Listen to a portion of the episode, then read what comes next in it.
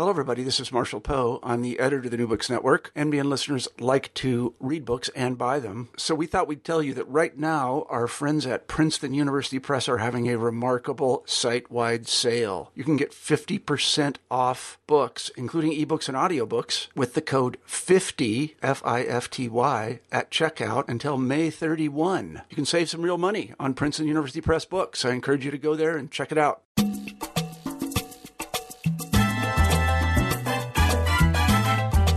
Hello, everybody, and welcome to New Books in Caribbean Studies. I'm Dan Livesay. Today I'm speaking with Dave Gosse about his recent book, Abolition and Plantation Management in Jamaica, 1807 to 1838. Dave, thanks so much for joining me. Thank you. My pleasure. Uh, so I want to just start off uh, uh, kind of with the generalities around how you got to this project. And uh, your book looks really at the last three decades of slavery in Jamaica. And I'm curious what drew you to that particular time in Jamaican history, and especially even to that particular time in the history of slavery. Okay, thank you, um, Daniel. Well, this this book actually um, it was an outgrowth of my PhD thesis. Um, my my advisor, um, he is um, Professor Selwyn Carrington, and he um, he did his work. One of his important books was actually on decline. You know, but the decline thesis, this debate um, between himself and Drescher um, regarding when the Caribbean plantation started to decline. Um, so seeing that he was my professor, uh, I'm trying to get out of the um, out of the graduate school as quick as I can. Um, I decided to do something um, on the ending of slavery, but not going the direction that he went.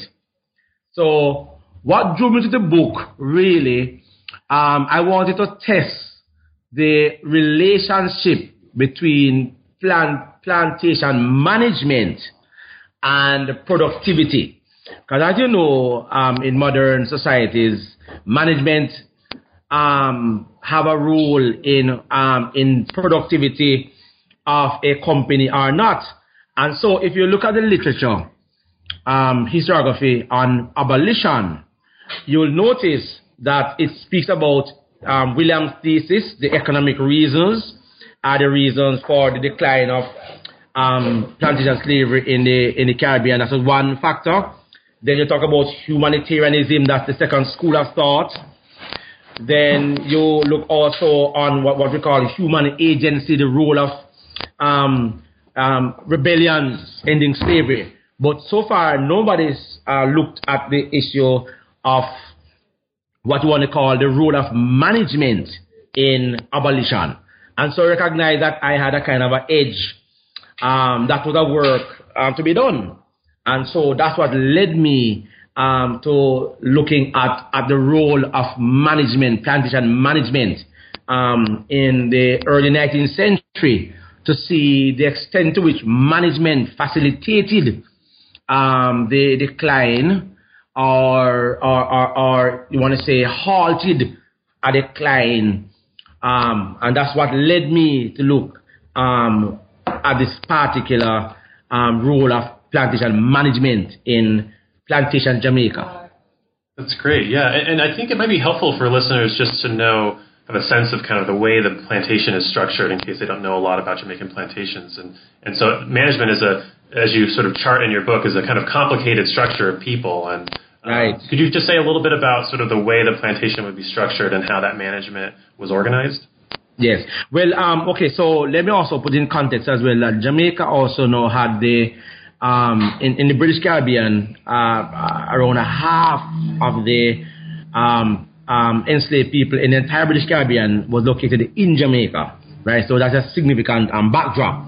Now, how the plantation was basically structured um, by the early 19th century, um, you had what we call mainly um, um, overseas owners. For example, in the earlier years of plantation work in Jamaica, most of the owners lived in Jamaica to run their plantations. Uh, they made so much so much money by then that many of them actually um, retired retired um, in Europe. And what they did know, they now had um, persons running called attorneys running the plantations, right? Um, and so it is well documented that by that time period now, most of the planty, planters in Jamaica are are actually um, not not real owners but steward management. And so I when I looked at that, and below those persons now are other local um, persons who, who were helped in the running of the plantation. So for example, a bookkeeper. They would hire like a bookkeeper, um, who again had nothing to do with ownership, but he's hired. So plantations in Jamaica by the early 19th century had predominantly hired um, management staff. And so what I found from my um, research, and one of the findings from my research was the very cumbersome management structure in that its owner resided overseas generally. And even that again is problematic because sometimes again, who really owned a plantation was also um, in dispute because there are many cases in, in Chancery to um, to, to, to decipher who really owned this plantation. Sometimes the owner happened to be a, a junior who couldn't run the plantation, so it was, was um, run now, uh, it was run by by other um, persons again in Europe. And so what I found out that there's a commercial management structure where whoever decides on what you call management policy in, in Europe, um, its execution was not necessarily done in the Caribbean. Because in the Caribbean now, what we found was that the more promising um, attorney, they call them attorneys, because they have the legal right to sign on behalf of the owner.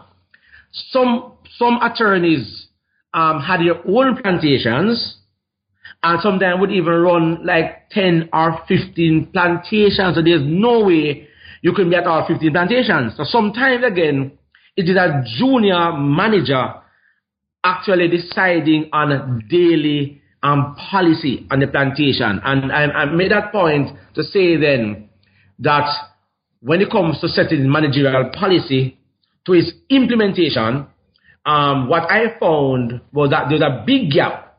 And so that kind of halted, well, not halted, that speeded up the level of decline on individual plantations. So what I studied then, I looked at, say, 20, around 20 plantations, around 20 plantations, and what I actually did to study them, I looked on their quarterly um, reports of these local attorneys now who would write um, back to their um, owners overseas, telling them what happened over the last three months. So I'm looking then um, on these quarterly letters which they are writing, and also the response sometimes of the owner. So when you when you look at that, you can trace over the period of 30 years the ebb and flow of managers in trying to, to, to, um, to increase productivity. And what we find overall, generally, is that um, in the early 19th century, most of these plantations um, had low productivity, and you could actually trace the level of decline um, that was constant through the early 19th century. Predominantly why because most of these plantations had absentee owners and, in a sense, absentee management running these plantations. And they took decisions in their own interest and not necessarily in the interest of the owners. Mm-hmm. Yeah, and I, we might want to return to that a little bit later because that's a really important point in the, the middle of your book. Um, there's kind of an important context to this, and I think the reason why you started your book in 1807 is because in that year, England abolishes its yes. transatlantic slave trade, and so that obviously right. is a pretty yes. crucial part of yes. the context in which you're discussing these Jamaican plantations. So, could you say a little bit more about what the abolition of the slave trade does for the plantation system? Yes, very, very, very interesting point, um, Daniel. Uh, yes, and you're right. Um, I started the book by discussing um, abolition, and that's why even the title of the book is even abolition because it is in the context of abolition that management now has to be um, restudied. In the Caribbean, by the early 19th century, um, as we, many persons know, that Britain abolished the slave trade in 1807, and there's a big dispute, dispute why Britain did it. And my book, I didn't go into the reasons, but look at the reality of abolition. Abolition meant different things to different persons. In England, um, the argument seemed to have been that by abolishing the slave trade, you would force um, the planters, like in the Caribbean, to internally, internally um, reorient, reframe their management structure generally. But in the Caribbean, the planters saw abolition as a threat to their own survival. Abolition then was supposed to be um, coupled with what we call amelioration. And in the Caribbean now then, that was a bad word, amelioration. Because many of the planters, who again were not real owners but hired hands, um, didn't believe in amelioration because they argue you can ameliorate um, an enslaved African um, because of a number of reasons. And so you could see we ideologically, the, whereas the owner of the, of the plantation would readily, would more readily accept amelioration, um, abolition and amelioration, the hired hand in the Caribbean um, um, views both abolition and amelioration as a threat to their own economic survival because they too have ambitions as well to make as much money as quickly as possible and also retire um, to Europe. Um, so the book is cast in the context of abolition. Now that Britain had now abolished the slave trade and plants in the Caribbean were now forced now then, were being forced to ameliorate the enslaved people to make them last longer. That was a challenge, and that is why the book is cast in that context. Um, where from 1807 on then, the regular pattern of buying an enslaved African um, for whether 50 pounds, 60 pounds, and then working him or her um, to death, um, and then buying another one. When you abolish the slave trade, you're now saying to the plantation owners, take time with your enslaved Africans. Um, put in policies to make them live longer. Now, that is contrary to the management ethos at that time. And that's why I, I said that I had to study the ways in which now the plantation post 1807 um, had to change its management structure, its, its ideology, its practices to fit abolition. And, and, and they, they didn't um, in a general sense.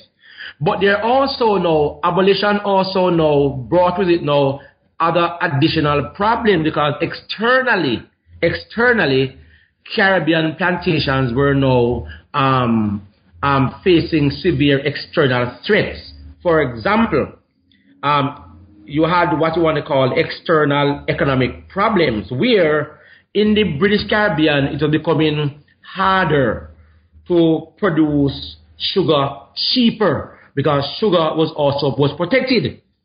And there was a movement in England to now find cheaper sugar, right? So that again is a problem that the Caribbean planters are aware of.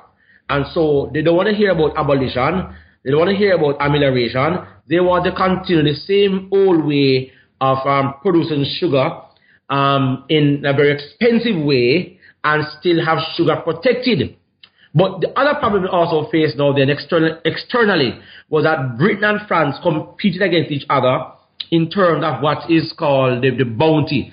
There's a concept called the bounty where, where when sugar is sent to England, it is now re-exported to the rest of Europe. So Britain needs cheaper and cheaper sugar, right? Um, but the Caribbean cannot produce cheaper and cheaper sugar. So already are seeing a number, a number of conflicts emerging because of abolition. What England wants, what the refiners in England want, um, is different from what the, the persons in the colonies want. Because the, the planters in the colonies like Jamaica Okay, we had a little bit of a Skype break there, so uh, I'm just going to come back in. Um, and Dave, you were talking about the, uh, the challenges because we have uh, politicians and activists and reformers in England who want a certain thing, uh, and how the sort of planters and managers in Jamaica want something else. If you could just come back and we'll kind of pick up where we left yes. off. Yes, yes, Daniel, and, and, and you're right. Um, 1807 changed the entire dynamics of the plantation life in the British Caribbean. Because it was quite clear by 1807 that what the politicians, the refiners, um, the humanitarians, what they wanted in Britain um, was not what the the hired hands, what they wanted like in Jamaica. And so you could see um, that that abolition, in a sense, um, had political implications, had economic implications, had social implications, right? And that's why I looked on the issue of management, because in in reality, um, find that um, the role of owners and hired hands differ. Let me give an example of what I'm talking about. For example, okay, so an owner in England um, hires an attorney, a prominent attorney, to run his plantation, but he's not even there because he might have 15 other plantations to run. So he depends now on his overseer. But guess what? The overseer as well also probably he has around two or three plantations himself to run. So who does that running the plantations? The bookkeeper who is there. And I found this very interesting um, um, story um, where the bookkeeper, one bookkeeper on a plantation, what he was doing, he was stealing sugar at night. So he had enslaved um, Africans taking away sugar from the plantation at night to, to his own plantation. And that's why I made the point. The point, um, and this this same person who will say um, when he's sending um, overseas of the account, he will say this year we only made a hundred hogsheads of sugar. He probably stole about half of, half of it. now there's no way for the owner to really know that all he made was really a hundred. And so these guys, in a sense, now were actually milking the plantations because they had their own interests, right? Another popular case again um, about the Goulburns. The Goulburns are probably well known um, in England. Um, this particular um, Goulburn owner, his brother came to Jamaica uh, as, a, as a soldier and decided to go and visit his brother's plantation, Amity Hall. When the brother visited the plantation um, in Clarendon, Amity Hall, and he wrote back to his brother and said, Oh my God, what the, the attorney and overseer, what I've been telling you is a complete lie. Um, the brother, the owner, fired the attorney the same time. So for the last 15 years or so, this particular attorney have been telling the brother a lie, right? And it was when his brother came to Jamaica and saw the reality and at the point I'm making there that that when we are discussing the abolition of the slave of the slave trade and its impact in the British Caribbean, yes, we know that there were economic forces. Yes, we know that there are humanitarian forces.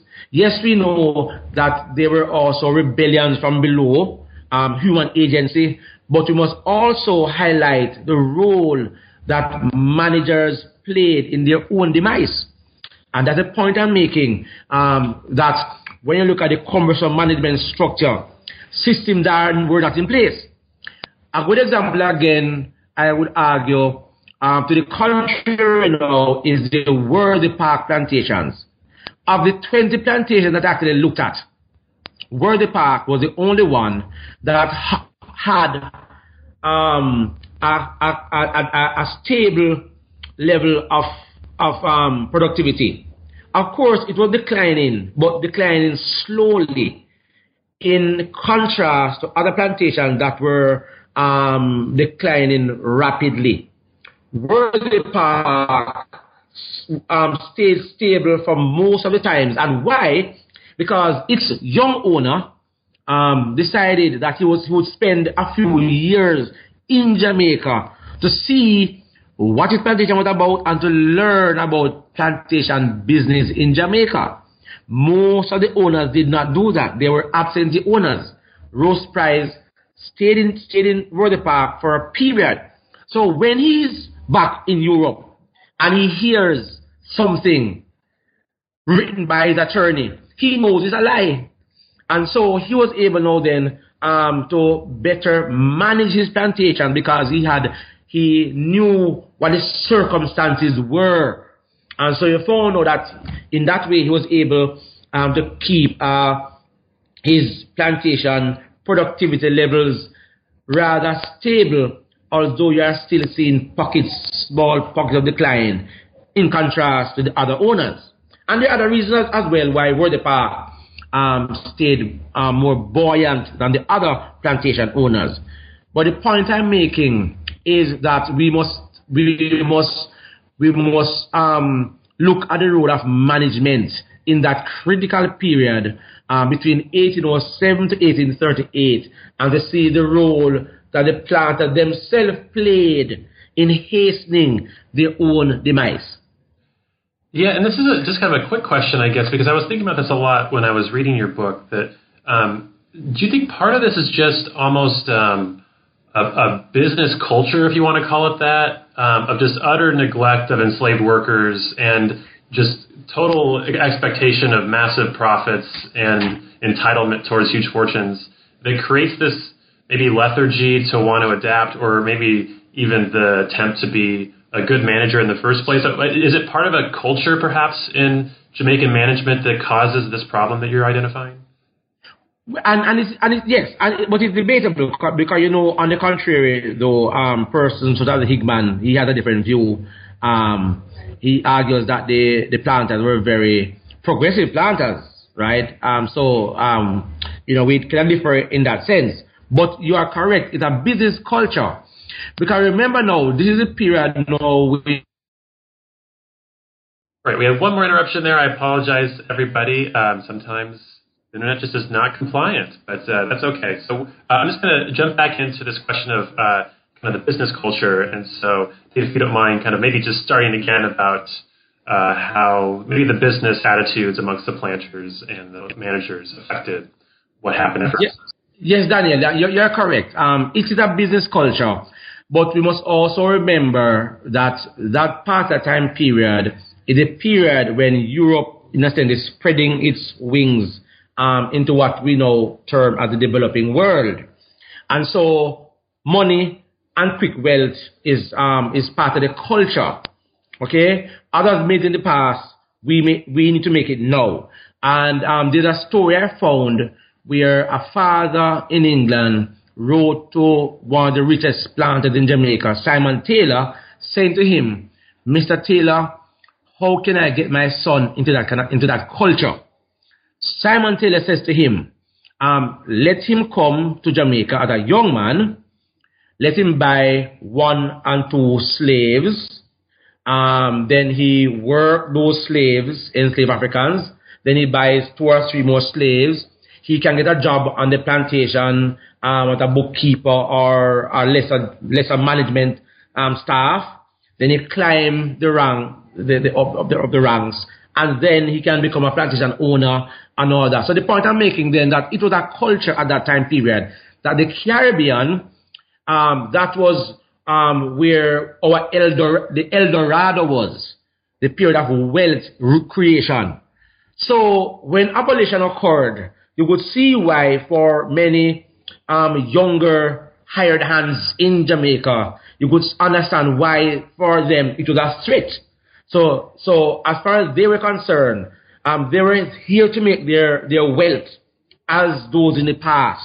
And so you could see where management um, ideology now um, is being divided, uh, but it's part of the general business culture in that particular period of time.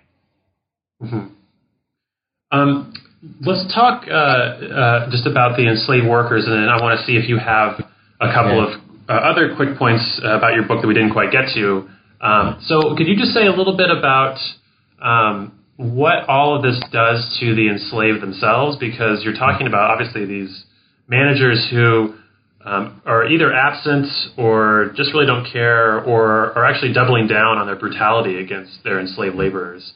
And so, do you get a sense about what is changing for um, enslaved Jamaicans after 1807? Yeah, good good point. Uh, if you look at the level of rebellions between 1807 to 1838, you actually see them increasing. The larger rebellions, I mean, they're increasing. Um, you can actually track it. You'll see um, that as the brutality increases, the levels of outward rebellion also um, increases in magnitude, okay, and also in numbers. But you're also seeing as well that there are also more, also more enslaved Africans running away from the plantation on a daily basis as brutality increases. And one of the points made by some historians is that the reason you, uh, one of the reasons you had like the um, Sam Sharpe rebellion um, and the one in Barbados, the Bussa one, and the one in Guyana, um, the one in Berbice, the, Mar- the Marara rebellion as major rebellions, because by this time now, even some of the trusted confidential slaves, such as, um, say, um, the, um, the drivers, the elite enslaved Africans joined their fellow enslaved people in leading those rebellions. So you could see that the brutality in that time period to make more money um, and not to comply with amelioration rules set by England, how that in itself um, conspired to bring the system down in that in that instant. So it's real, um, even for women, even for pregnant women, um, because part of the part of the argument that many of these hired hands made was that in reality you can't ameliorate enslaved people because they, they are idle, they need to work. Um, if they don't work, they're going to become idle, and if they become idle, they're going to um, do bad things. So you could see the impact it had on the enslaved people. In terms of your latter question, um, there are two important things that I've also found with the book, which I, I didn't know um, about slavery, and I hope that it helped in understanding more about slavery. For example, number the first one is the idea of procuring adequate labor. Even when a plantation says it has 300 enslaved Africans on its list, what I found that technically, usually after 1807, around 30% of those persons were actually um, healthy. If you look at plantation lists after 1807, many of them, they, will, they are now showing, and I guess part of it is public brutality. Um, you're, you're seeing now where they're dividing the list. They will say, um, they'll call a name and they'll say, this person is healthy, this person is able, this person is weak, this person is disabled. So numerical strength, um, in a sense now, does not equate to relative strength. So when a when a owner, when a when a hired hand says to his owner in England, "Oh, we have 200 enslaved Africans," the reality is only 30% of his probably um, 200 enslaved people are really healthy. And that's why sometimes the, the owners in England couldn't understand. But if I have 200 enslaved Africans or 300, why am I not producing more sugar? Part of it is that um, many of the enslaved persons are unhealthy, are, are sick, and so productivity levels are dropping. I also found as well that in that time period now then, after 1807, persons who are now selling enslaved Africans locally are what we call marrying them. Meaning, for example, and probably this is a Caribbean thing that, um, for example, if you want to buy my 20 of my slaves, healthy ones, you must also take um, 10 bad ones, 10 un- unhealthy ones. So, uh, rather, so you can't come and buy 20 of my 30. You have to take all 30.